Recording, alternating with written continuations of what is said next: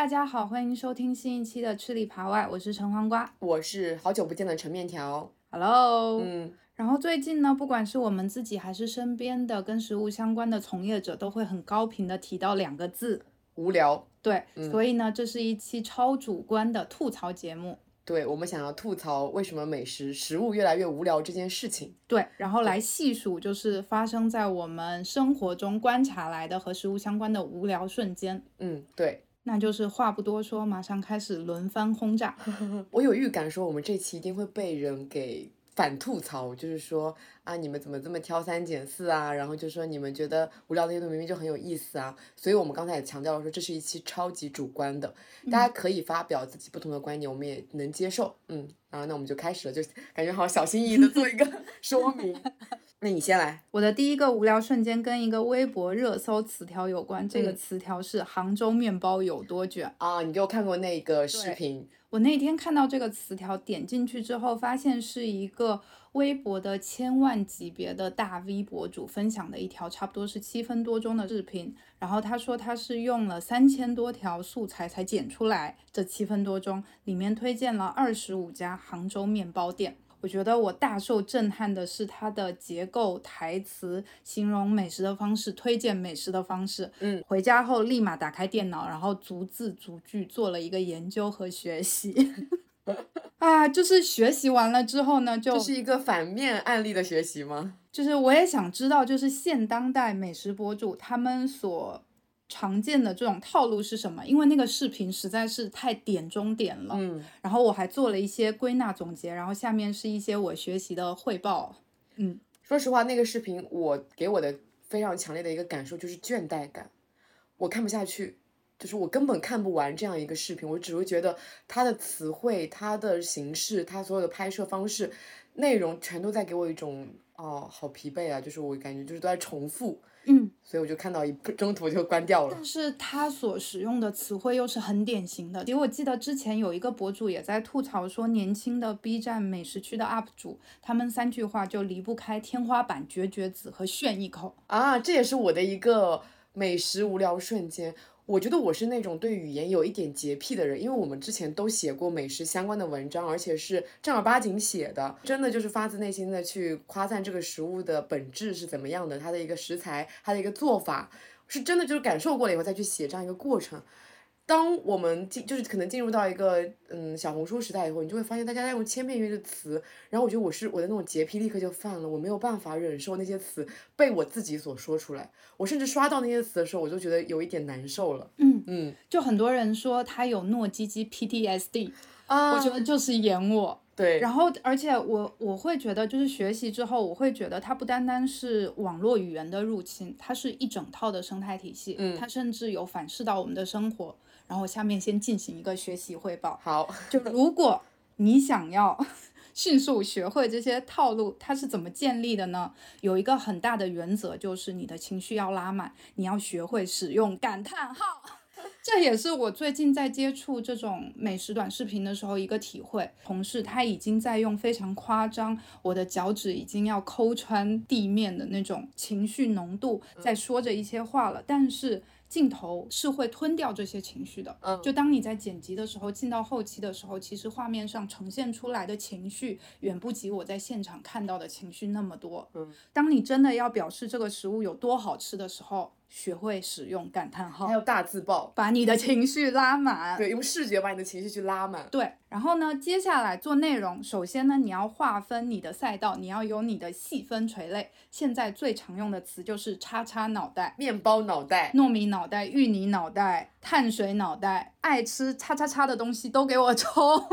然后爱吃叉叉叉的姐妹建议人手一袋，就会有这种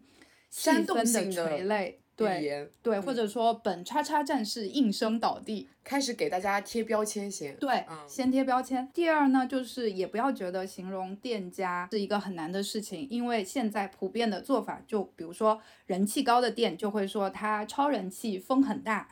然后是叉叉领域的天花板。天花板我也有 PTS，我也有 PTS，就是现在感觉啊，什么东西都可以是天花板了，天花板都不够用了呢。对，如果是不为人所知的呢，就是私藏店、宝藏店、神仙店，嗯，包括搭配，你也可以说这是一个神仙搭配。嗯，形容食物好吃的方式，我总结出了他们的五个方法。嗯。方法一，跳楼机式的情绪拉满，嗯，就它不需要你输出任何跟这个食物相关的内容，你只要说好吃就好了，嗯，非常哇塞，好吃到哭，好喝到劈叉，浓到齁了，好吃到失语，人生建议一定要吃，不停产的话，我可以吃到六十岁，六十岁不够，我可以吃到八十岁。我再给你补充一下啊，还有救命，这东西我能吃一辈子，你知道吗？这样做比什么什么还好吃，在哪里哪里吃过一次就被惊艳到了。等等这样子的话，我感觉我都有洁癖，我就感觉我受不了。对，这其实也是情绪价值，就是把一个东西无限的夸张化。嗯，然后第二个方法呢，就是妙用叠词，反正用 A B B 就对了。刚刚说的糯叽叽、奶乎乎、什么浓浓的、Q Q 的、糯糯的、黏糊糊的，都属于这一类。嗯嗯，然后第三个方法呢，就是建立比较级，很常听到的高频词汇，比如说。吐司切的我不要，手撕更美好。嗯，吃完了这个，你眼里再也容不下别的，别的都是浮云。我一个不吃香菜、羊肉的人，都把我拿下了。或者是你看起来我非常娇小的一个人，空口可以吃完一整个。啊，学习了，学习了。方法四呢，就是放大两个特质。这个其实对于我来说也蛮意外的，但是它密集的出现的程度比我想象的还要多，就是量大和评价。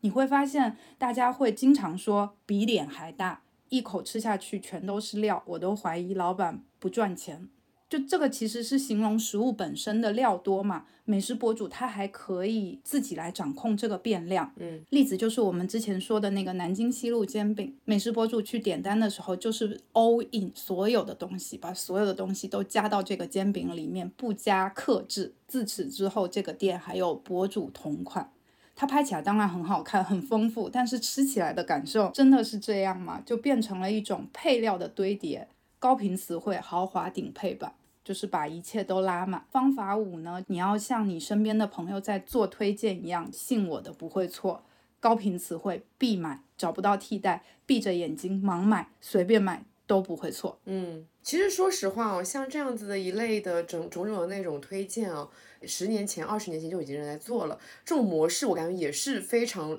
老生常谈的一种模式了。但是我觉得以前是真的，就是因为人做的人少，他会非常良心的一个个去测过来，也不会去夸张任何里面的一些流程，该怎么样，说实话就是说实话，那批评也该批评，然后就不会夸张任何的一个流程。但现在我觉得我最受老师他会去夸张。对我，我觉得这种夸张是没有必要的，他就是在煽动一种情绪，煽动大家那种食欲、那种欲望。你会觉得这个跟什么东西很像吗？在我看来，这些美食视频里出现的语言，完全就是直播间的语言。哦，你说的对。嗯，它可能未必导向的是广告直播，或者是它直接链接到就让你买这个小商品，但是它会给你一种非常强消费的导向。其实感觉互联网词汇就是小红书说的种草。就以前的美食视频，如果是先勾起你的食欲，再让你去消费的话，现在的美食视频就是要让你立马掏钱。嗯，食欲和掏钱是并行的，也是通过这个学习我意识到的一件事情。以前就会觉得这些传统的这种美食的元素，比如说奶油、芝士、芋泥、麻薯。抹茶、蛋黄，你会觉得它天然就是一个能量很高的东西，但实际上我会觉得这些东西它都是有一一对应的视觉化的呈现的，比如说芝士的流心爆浆拉丝。麻薯的弹糯，咸蛋黄的流油，它都是那种视觉上就可以呈现出来的好吃。如果我们以前经常说入口即化，那么入口即化其实是需要你想象的，它还是给了你一个空间。但是现在这些热门食物，它不需要想象，不需要空间，直接它把食物切开，它就展现在你面前，好吃是能够被看到的。这就是我发现，我现在看很多美食公众号的一种，也是一种疲惫感嘛。因为我现在还在看公众号，我就发现，但大家可能已经很多人都不看这种长篇的图文了。可是我发现现在公众号也有一个问题，就是它会去放大图片而削弱文字。它的文字就是非常非常白描式的跟你讲说这家店的环境怎么样啊，就是有桌子有椅子，然后再跟你讲说这个店里面有什么菜。讲完了就把这家店所有的东西都介绍完了，它更多的东西就放在图片上，就是给给大家一看种图说话我只是为了给你放图片，然后然后文字只是为了给你加一个注释而已。嗯，文字反而变成了一种累赘。对，嗯就如果他想的话，可能只放图片都可以。嗯嗯然后第三个我发现的点就是刚刚说的量大和丰富。它其实也在反噬我们现在的一些食物。其实量大而丰富，它本身也是一种视觉化的呈现，东西多，色彩搭配丰富，拍起来也是天然的好看。嗯，你会发现这种量大的反噬呢，比如说风很大的面包、咖啡、甜点。你会觉得他们正在变成一种容器，嗯，然后商家就是往里面堆料。然后前一阵也是看到企鹅的一篇写网红食物发展史的文章，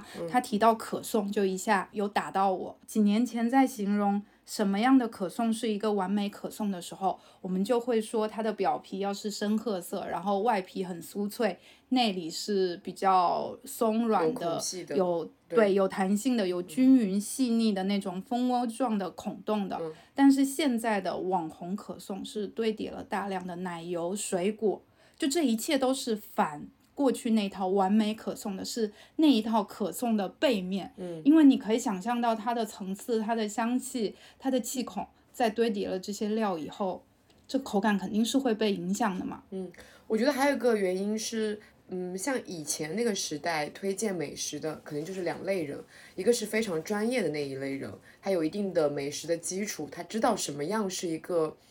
呃，我觉得用标准可能是有一个有一点点刻板，就是他知他至少吃过很多，他知道什么样是好，什么样是不好，他有他自己那个阈值在的，对他就是一步步有自己的一个体感。提升的，然后还有一类就是纯素人，他就是代表了普通人，那他就是完完全讲实话，就是我觉得我好吃就是好吃，对，不好吃就是不好吃，那么他就是一个非常真实的感受。但是现在因为随着网络化的发展，然后随着大家就是当博当博主的门槛，然后去分享东西的门槛越来越低之后，在这两类人中间就出现了新的一类现象。他可能已经不是一个纯素人了，但他又没有那么有专业的知识去支撑他分享那些美食，以至于他必须得用这样子的一些模板，用一用一些方式去描述美食，然后这些美食就变得千篇一律，变得非常的雷同。在这样倒推之下，因为有了这样一个中间态的存在，店家也开始偷懒了，就开始迎合这个中间态的人，就是觉得无所谓，我为什么一定要得到专业的人认可呢？就是只要得到中间这一派人的认可，那么素人就会跟着他们去吃。对，而且其实这些美食视频。你负责说，但是味道观众是吃不到的。在我的图片，在我的视频之下，这个东西是好看的、诱人的，能够激起人的食欲的。但实际上它的味道是怎么样呢？就是它不是拉齐的，它不是说好看的同时你还要再去追求它的味道，而是我现在拍到了好看，然后你看到了好看，你想吃，我的目的就达到了。我觉得甚至都有时候不是好看，就是这是我的一个无聊瞬间。我是觉得现在很多的食物，刚刚你有提到说一定要有一些网红元素在，像什么芝士啦、芋泥啦，它因为它这个元素天生就带着一些视觉感。还有一个就是他们很多食物可能会为了刚刚提到一个是貌美，一个好拍这样的一个角度去研发，还有甚至我觉得最无语的其实是有些食物它可能是为为了猎奇去研发。它甚至都是不是好看的，只是它这两个元素碰撞在一起，就有一种天然的猎奇感。我随便讲一个，比如说可能草莓跟一个什么呃咸口的东西，比如说豆腐这样子搭配在一起，你感觉这东西哇想象不到哎，就是说哇好猎奇啊，他就想要赚一波快钱，就是大家会碰着这个猎奇，碰着这个所谓的热点流量，然后去创作一个东西。嗯嗯。然后你刚才有提到说美食，就是很多食物现在是更多的视觉化的嘛。其实我还有个无聊瞬间，就是我经常能刷到所谓的美食滤镜，就是我其实是一个非常喜欢用相机，就是用原本的那种色调去呈现食物的，因为我觉得一个好的食物它是不需要通过调色去让你感受这个食物有多么的好吃的。可是你就会发现，那些所谓的美食滤镜，它已经变成了一个体系，它有自带的一个滤镜，加上这个滤镜，它好像瞬间就变得锐度变高了，因为它更加突出了食物的主体，饱和度也变高了，感觉就暖暖色调一点啦，这食物感觉就变得更好吃了。然后它会教你说，呃，你要把什么数值拉一拉，就可能一些数值拉一拉，就这个颜色就变成了一个网红式的模板。嗯我觉得这件事情，我觉得好无聊啊。嗯，就是你为了你在为了创造一个可以红的食物而去修饰它，但这样不就失去了食物本身那些真实性的东西了吗？对，对我比较好笑的事情就是，我当时买相机，我在纠结我要买什么，因为我之前一直都是用的是我自己个人用的是佳能，然后我以前就是公司用的一直都是索尼，然后我中间有段时间种草过富士。我发现富士有一个优点，就是它可以拍所有东西都拍出一种日剧感来。那在那种拍场景的时候是非常漂亮的。可是我发现它一旦拍到实物的时候，就给我一种这实物突然变得不真实了的感受。然后后来我就选择了买索尼，因为索尼给我的最大的感受就是它拍实物是跟我自己肉眼看到的东西是最接近的，所以我选择了索尼。突然广告植入。那你这个就让我想到，就以前你要拍一个东西好吃，你经常会有一些惯用的套式，比如说你在它的表面刷油，或者是你拿那个筷子夹起一块，你拿勺子舀起一勺，然后让它往下坠。啊，你这么一说，我以前听到过一个关于美食摄影师的分享，他是专门拍那些美食。广告的，就是那一种，比如说像肯德基的一个广告，它就是会有一个官方那种宣传图，就类似于这样的图片，他就有分享说，他们真正拍摄的那些东西其实都不好，都是不能吃的，因为他就是可能会把那个，就是为了视觉上呈现，把那个鸡会多次去炸，当时已经不是那个口感了，然后你刚刚你提到说会刷油，然后会让它形状会更好看。当然，这个是另外一个维度了，因为他们本身就是为视觉服务的嘛。它其实还它就是一个美食的广告，就包括我们在说到那个美食的纪录片也是这样。你会觉得现在有一个趋势，就是大家好像在渲染这个美食的诱人上，就好像在拍一个美食的情色片。嗯，就它非常去烘托这种诱人的瞬间，非常突出美食中的美。嗯，突出美食中的美是没有问题的，包括像《舌尖上的中国》，它刚刚出来的那两季的时候，它都是备受好评的。然后后面可能很多，就是比如说像《深夜食堂》这种电视剧，也都是备受好评的。我觉得他们最大的特点是在于他们创造了一个美学的体系。那么后来的人，就是如果说你一直在模仿这样的一个体系，那其实就变成了一个千篇一律的叙事。那么千篇一律的叙事，为什么我要就你一定会让人产生那种倦怠感？我觉得现在最大的问题就是什么红，然后大家就在堆砌什么元素，就会去翻拍那个东西。那所有的东西其实都是有一个原理在的。那像我们以前可能也会写说美食你应该怎么样去做一个构图，然后怎么样去强调那个东西。好，它是一个基础。那么在这个基础上，你应该去形成一个自己的个人风格，这样子其实才是一个正确的道路吧？我觉得现在就大家已经偷懒到我就是照搬照抄。对，就学习他的模式，这才是让我们觉得无聊的时候。嗯，呃，我们是不可否认说可以有一些基础的东西在那边学习的。就像我们也提到了可颂，那可颂这种东西一定是有一个基础的模板在那里的。我们现在反对的是在于他已经为了一些美，然后去抛开了它本身那个基础的东西，或者说他一直在重复一些雷同的东西。嗯，对，这让我们觉得很无聊。嗯，啊，然后我讲到这边，我就可以讲到说我有一个很强烈的。无聊瞬间就是，虽然说我体感上，呃，感觉大家这两年都非常用力的在猛猛的开新店，可是你就会发现那些新店也是在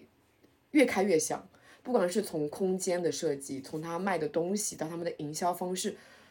都太像了。就是我感觉我去了十家店，好像很寂寞，感觉好像没，就感觉去了同一家店，同一个老板开的感觉。嗯嗯，像什么类型红就开什么店，那我觉得面包店红我就开面包店。今年上海开很多面包店，大家都在做起酥类，然后有段时间不是生吐司很红吗？就是卖到贵价的生吐司，那我就。猛猛的开一波生吐司店，然后有段时间那个纽约贝果又很红，然后我就感觉又扎堆开了一堆纽约贝果店。有一个我自己感受，就我最近回诸暨了以后嘛，就是诸暨有一个人，一个年轻人，他开了一家路边摊烧鸟，我就吃了，是好吃的，感觉他就是一看就是有吃好好的吃过烧鸟这个东西，又自己去研究过，他还会自己拆机，各种部位都是自己拆的。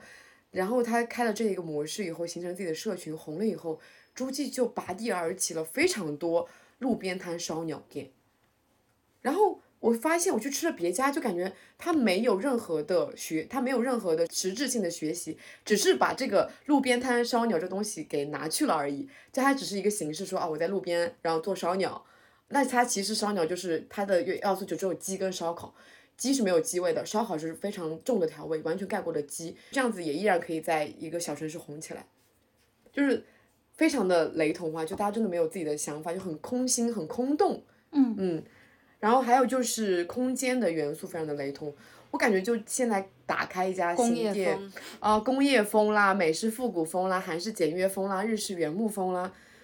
就是他会用一个极极度具有刻板印象的标签去定义它的空间，但是实际上，我们我们去韩国，我们去日本，我们去美国，你就会发现他在那个所谓的风格下面是会发展自己的那一套逻辑的。像我那时候去吉鲁岛，我就感受，虽然他们咖啡可能一般，但是每一家店都是他们自己个人美学的一种体体现。就是比如说我去一个在海边的，我就喝下来最难喝的一家咖啡店，它整个空间让我感觉到我在这边花的这个冤枉钱是值得的，因为它整个空间就是充满了，嗯。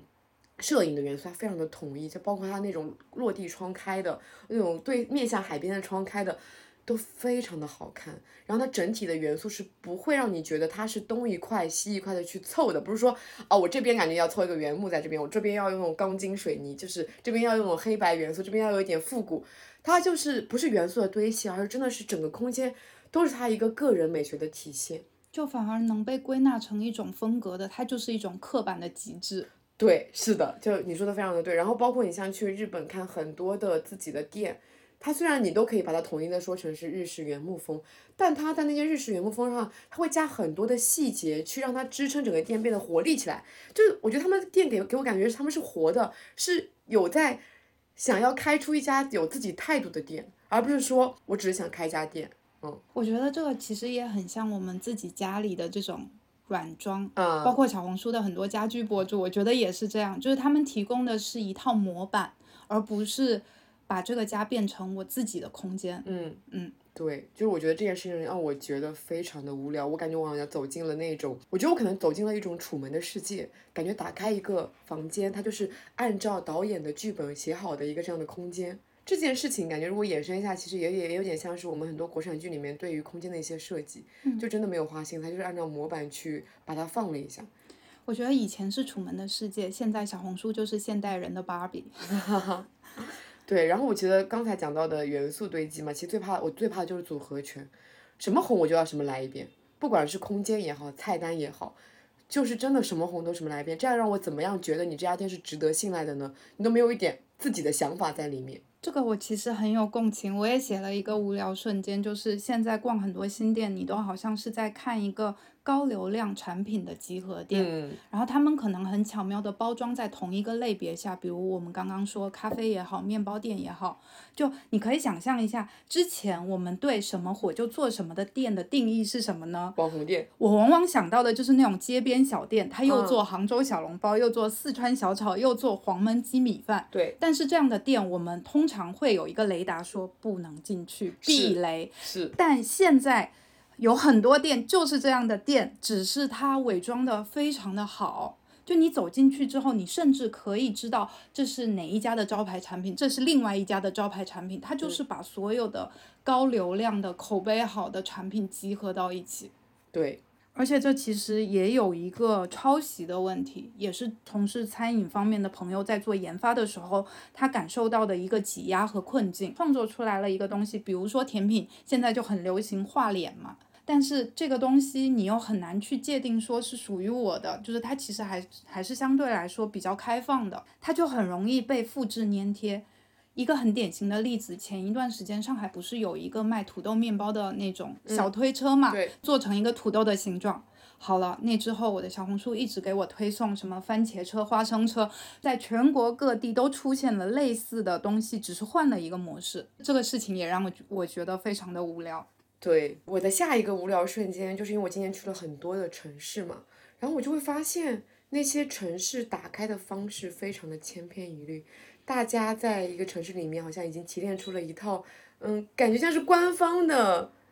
指南、美食指南一样，就是去什么样的店，然后今天走什么样的流程，每个人都是一样的流程，这样子你去体验那个城市的意义在于什么呢？对我就觉得。好无聊啊，真的非常的无聊。就是我觉得你应该非常的有感受。就是我们最早的时候聊过泉州嘛，你作为一个泉州跟一个精神泉州人，你就开始觉得泉州变网红化以后，那些大家打开泉州的方式可能也都变得差不多了。但其实泉州还有很多别的自己本地人的一些打开方式，可是没有人去真正的在意那些方式。之前我们也讨论过很多嘛，你就会觉得你每到一个城市都要去咖啡店，嗯，有必要吗？对不起，我就是每到城市都会去咖啡店，但咖啡对我来说是一种功能性。我们经常会看到这样的描述，就是这个街区是上海的小首尔，这个街区是北京的小上海。我写的一个那个无聊的瞬间，就是我无时无刻感受到了一种生活经验的平移，不是一种吸收消化后的平移，而是一种复制粘贴式的、非常偷懒式的平移。也可以举个例子，也跟旅游相关，招牌菜这件事情，我相信大家都有这样的经历，是你和你的三四个朋友进了一家餐厅里面，然后服务员递上了菜单，或者就是扫码看一看菜单，你正在很认真看菜单的时候，你的朋友们就打开大众点评，开始说我要点这个前面一二三四排名最高那几个，对，然后人就那么多，招牌菜已经把你可以点的菜占满了，那菜单的意义是什么呢？而且你就会导致一件事情，就是整个餐厅里的所有人都在吃着一样的菜，然后这对于商家来说其实是某种意义上的好事，因为它可以统一集中的备餐，然后它只做这几道菜，那这些食材它就有了溢价空间，而且做套餐本身就是更确定和可控的事情，它就不需要准备太多的料或者担心这个食材的浪费。嗯，但真的很无聊。哎，这件事情是我刻意在避免的。就是如果说我跟非常亲密的朋友去一个餐厅的话，我会我会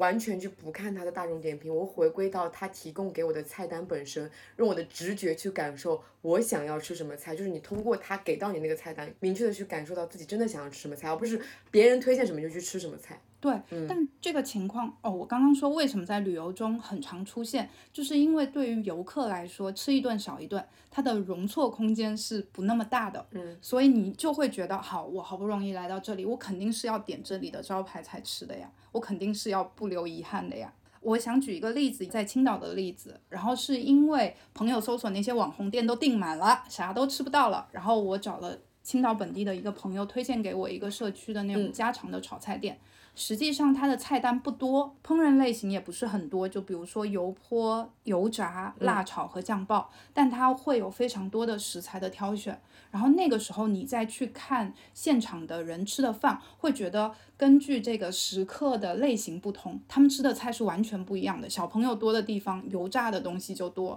下班了过来赶紧吃个饭的人，他就是以这种小炒的菜居多。对于我来说，这才是一个正常的局面。而不是我进到一个店里，所有的人都在吃着同一套的菜单，我就会觉得每一桌都不一样，或者是我在点菜的时候的这种纠结也好，或者是我为了吃这个吃不到那个这种遗憾、这种抉择，我会觉得这才是有趣的，嗯是你把自己放在了菜单之前。甚至有不同口味的朋友坐在一起，然后有一些互补，可能他会点到一些你未必，你可能这辈子都不会去点的菜，你会有一些更新的体验。嗯，就对于我来说，这是有趣的，错误也是有趣的，反而这种很确定的正确，这就是我在做旅行攻略的时候的一个，嗯，一个叫法则吧，就是我可能会前期去筛选一些我要去的店。但是我不会在那个店里面就当下就决定说我要在店里面一定要吃到什么，而是根据我到达那个店的那个刻的心情，然后我的那个朋友的想法，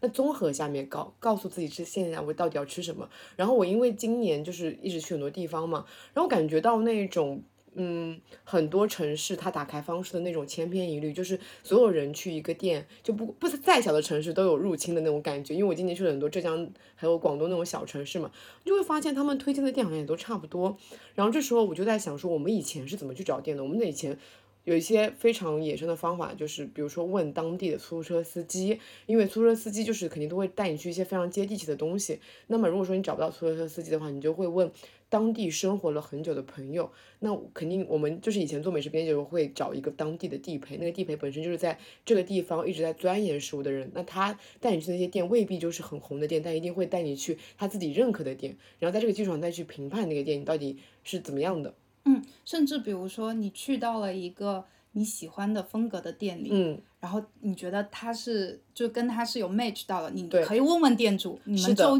周围有什么好吃的店？对，就是比如说我我比如说我刚才说咖啡店，其实我觉得我经常问咖啡店的店家，问他旁边有什么他经常去吃的餐厅，也是一个方式。然后我发现今年这样子操作了以后，有会收获到很多我本来没有收集到的，在我的列表上的店。他们反而会给我带来一种惊喜感。然后甚至比如说 Google Map，它是自己带了那种评分，大家会很认真的在 Google Map 上面去标记那个点，然后去评价那个点，会发图片啊什么，就有点像是大众点评的一些功能。然后我就是会随机的在地图上面看。这个地图上面附近有什么感觉？好像大家评价还不错的店，我觉得那些对我来说会会更加的偏素人感的真实的评价。就感觉如果你这样随机去打开一个地方，可能给带给的惊喜感远远比去一家网红店排队排几个小时来的强很多。然后我就想城市还有一个最大的问题就是，明明一个类型的店它有很多很多家，甚至那几家是差不多的。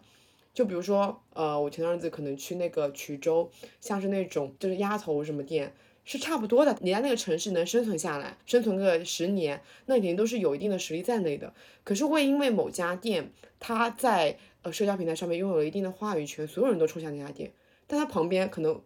因为它也很多人嘛，可能它旁边就是几米的地方有一家差不多的店，没有人选它，但是我可能就会去选择去隔壁那一家店。我是非常讨厌这种排队的。我最近也是嘛，就是因为手机容量不够，然后发现大众点评是一个很占容量的。软件，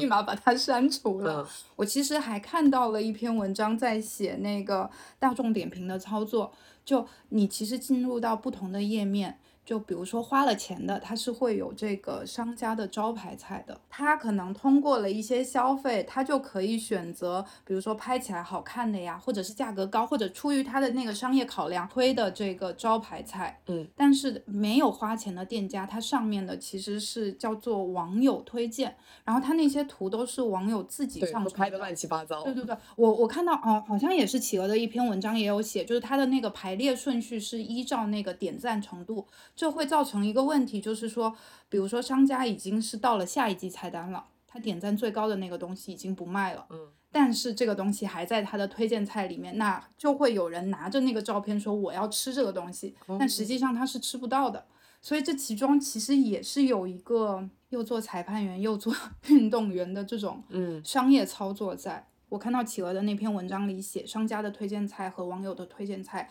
往往匹配度很低，嗯。是的，我还有一个非常强烈的无聊瞬间，就是因为我做菜一般嘛，然后我觉得以前可能看别人的菜谱会觉得看得津津有味，是因为他真的会给到你很给你一种非常强烈的感觉，是这个人真的很会做菜。然后我很喜欢看那种就是厨师他自己出了一整本的那种菜谱，里面有非常多他自己个人的构思在里面的。可是现在你就会发现有很多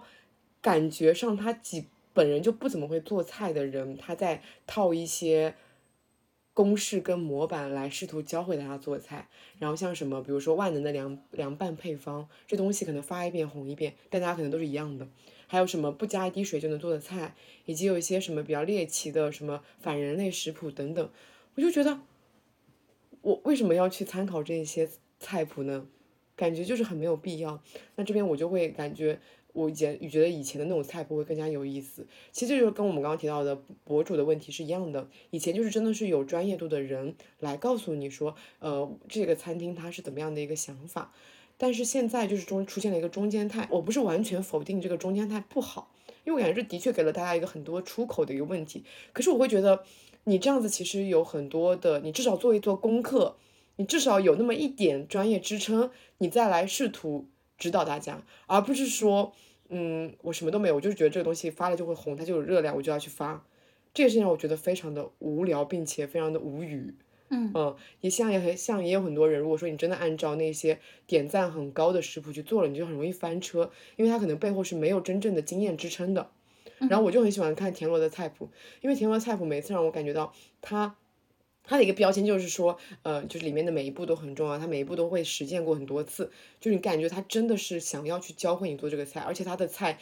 看起来呃很复杂，但是其实会发现每个步骤都是可实操性很强的菜谱。嗯，我们我觉得我们真正需要的是这样的菜谱，可是呢，这样的菜谱是它的一个门槛是比较高的，就不是所有人都能去做这样做的。那么我觉得，如果说你不能做到这样子，那至少你要是自己这个东西是自己操作过。自己是认可这个食物是好吃的，你再来试图去给别人做嘛。像我很怀念以前大家都在用下厨房那个时代，因为那上面大家都是素人，那些上面都是。如果说我是一个不会做饭的人，我根本就不会想说我要去下厨房分享这个菜谱。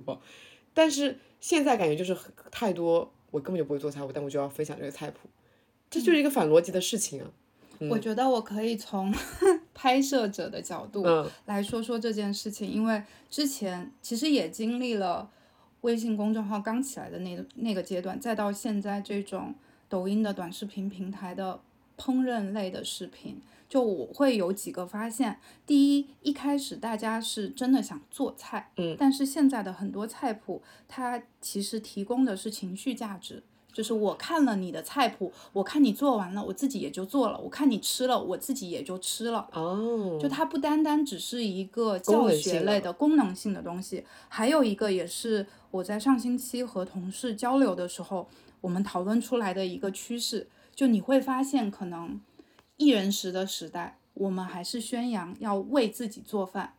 这件事情，但是在现在。我们甚至都不为自己做饭了，嗯，也没有人想做饭了，大家就想要别人为自己做饭。现在非常红的一类视频是什么？是男朋友给女朋友做饭啊，大家是不要看女朋友做饭的。然后呢，还有一类是闺蜜做饭、室友做饭。你联想到日剧里的趋势，你会发现这两年出了非常多的那个室友。或者是女生搭伙一起做饭的这种剧，其实趋势也是这样。那还有一个就是烹饪视频的制作，现在流量导向下，什么流量高，他做什么菜，他可能能更快的火起来。做视频的逻辑就是，我找一个流量高的菜，或者找一个流量高的模式，我就照着做，等我先做起来了，到时候再说。但是其实你做起来就被这个绑架了，你还是在延续这个逻辑。然后在以前呢，我们做这种烘焙视频，其实非常是去关注它能不能有一些什么小 tips、小技巧，或者像你刚刚说的，就是一些个人的经验的东西。但是现在再出现这些小 tips，很可能会拖垮整个视频的节奏。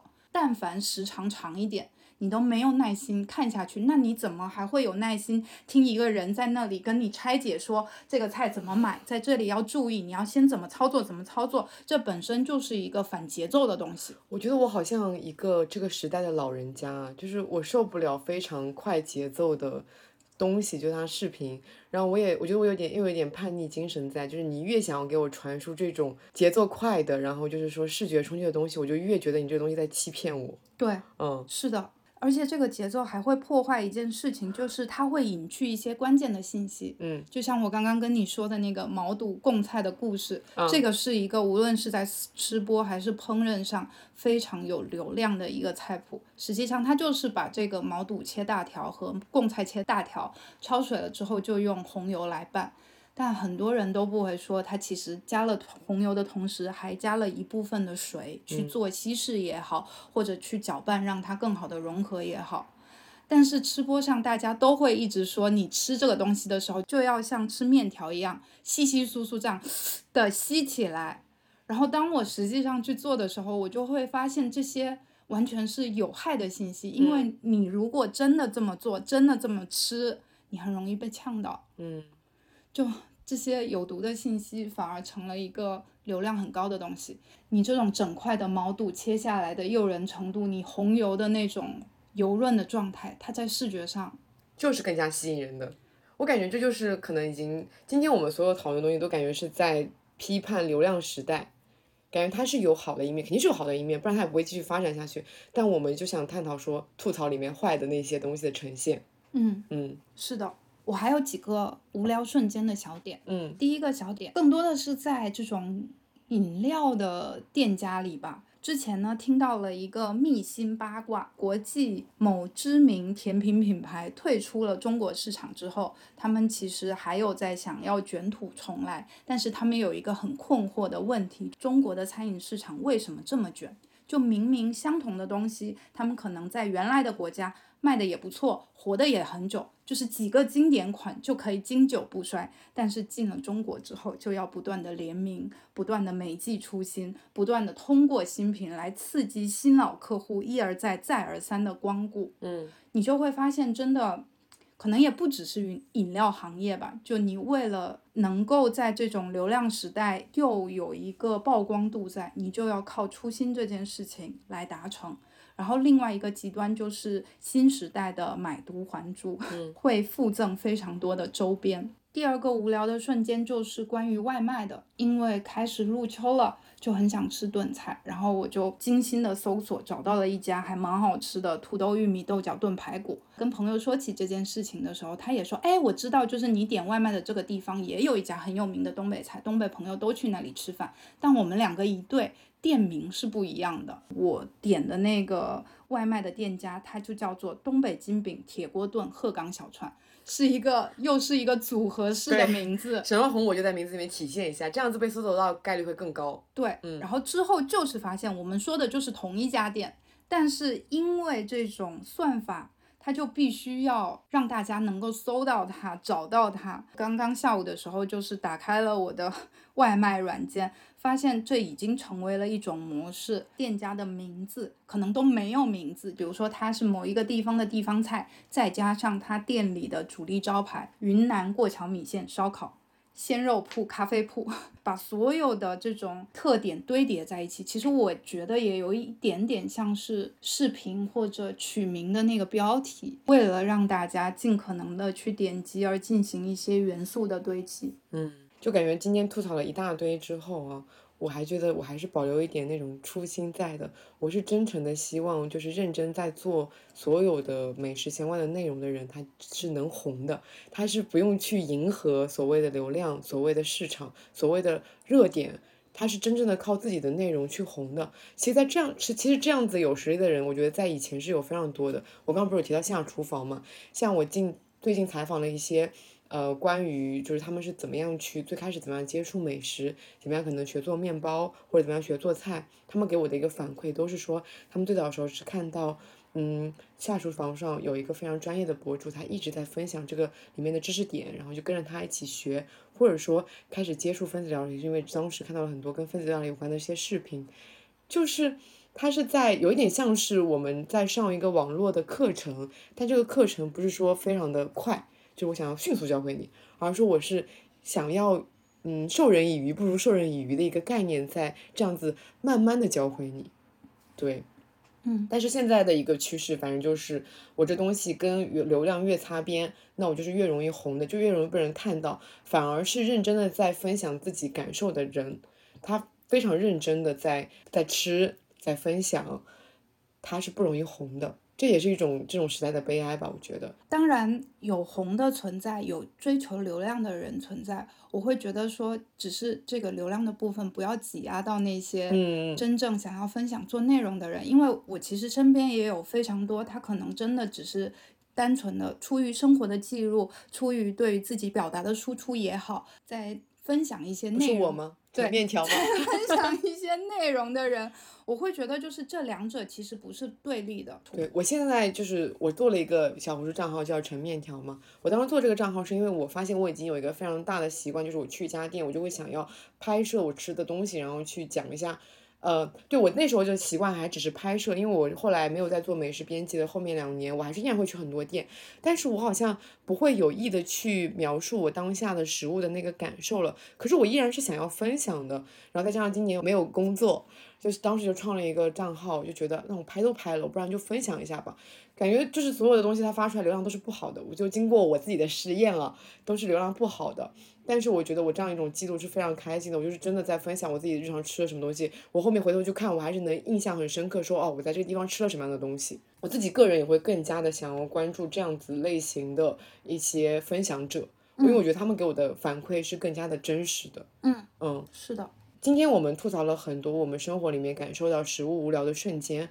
我就在想说，吐槽这么多以后，把那些所有的无聊都删去以后。我们在面对食物的时候还剩下什么呢？嗯嗯，这是我们可能留在最后给到我们自己的一个思考，也给到大家的一个思考。就你真正的沉淀下来去感受食物的时候，什么样的食物是？值得被认可、值得被传播的。你说到这个，我其实想到前段时间看到，就是有一位去 Noma 做研发的厨师发在微博上的一段话，嗯，然后他其实分享的就是他关于美的思考，嗯，他说到就是他在 Noma 工作的这一年，他觉得厉害的地方不是说他学习到了多么。尖端的技术或者异想天开的想法，因为反而很多 idea 是很质朴的，甚至是称不上 creative 的。嗯，但是真正让他羡慕的是，他们完整的渗入到细节的一套美学，不管是调味还是视觉，使用的餐具、家居、空间，它都有很强的辨识度。它不是拘泥于某一个形式，而是广泛的使用任何的技术，并且把它们翻译成 Norma 的语言。嗯，我觉得这对我来说就是非常向往的，因为它不单单是所谓的美食，它不是简单的视觉的美，或者是味觉上的美味，嗯，而是有一套很完整的美学体系。然后这位厨师在分享里，其实他也说到了，我们现在的食物更多的是在果腹和娱乐之间徘徊，但是没有人做到表里合一，去表达传递这种完整的美学。我会觉得就是在理想状态里，不管是一个 fine dining 还是一个街边的小店，它都是能够建立起一套属于自己的、从自己出发的美学的。嗯，对，我们刚才有在聊这段话的时候，就有提到一些例子，比如说像福和会，它是一个中式的素餐厅，然后它的价格虽然越越卖越贵啊，也不是每一季都非常的好吃的，可是我是觉得他在坚持自己的那一套美学，就是从他们的食物的食材的运用，到他们每一季的那个摆盘的呈现，还有他们配的茶跟他们那些器皿，那一阵那一整套都是一个非常完整的流程，完整的自己的一套语言。然后刚才我们有提到说豪生餐豪生酒家，好像豪生它是一个比较嗯平价。比较家常的一个上海本帮菜嘛，它也非常的低调，不能说平价吧，就它算是它是一个按人均来分配的，比如说一百五、两百五、一百、一百五、两百，对对，这样子一个人均去呃给你规划菜单的，从前菜到主菜，然后还有一个主食等等，它都是有一套自己的那个味道在的。还有我印象很深刻，今年在一个瑞安的山里面吃到了一家非常非常朴素的那种餐厅。当时带我去的那个人，他跟我说，他这家店他可能吃了快十年，他一直喜欢他的原因是因为这个老板他非常的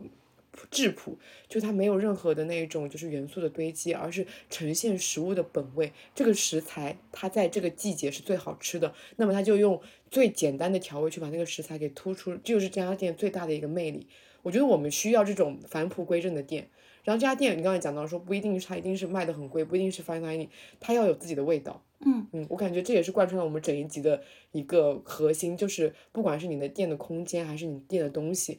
你说创意不创意，就是你能不能就是非常非常的新奇是另一方面，但是不管怎么样，你是需要有自己坚守的那一套逻辑跟自己那一套味道在的。嗯嗯然后我想补充一点的就是，我们其实对待食物，我觉得在我们这里吃食物相对是宽容而自由的。嗯，但只是现在，就是我们觉得无聊的瞬间，其实也是食物在变得狭隘的瞬间。嗯包括我们之前也在说，就是现在会觉得人和食物的关系本身也会在变得非常的矛盾和激化。呃，你会觉得整个人一直在很饿和很饱的两极交替，在吃健康食物和暴饮暴食之间轮换。包括之前听到那个其他垃圾的那期播客，他们就在讨论说，现在有非常多的能量警察在吃饭的时候突然跳出来说成分、说热量，然后在你暴饮暴食之后，或者甚至不是暴饮暴食，你但凡吃多了一点，在现在你都会有一点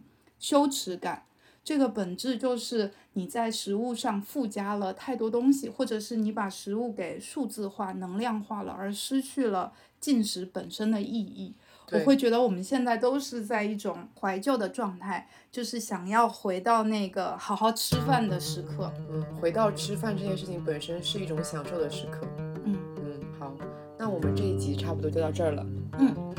那我们就下期再见，拜拜拜。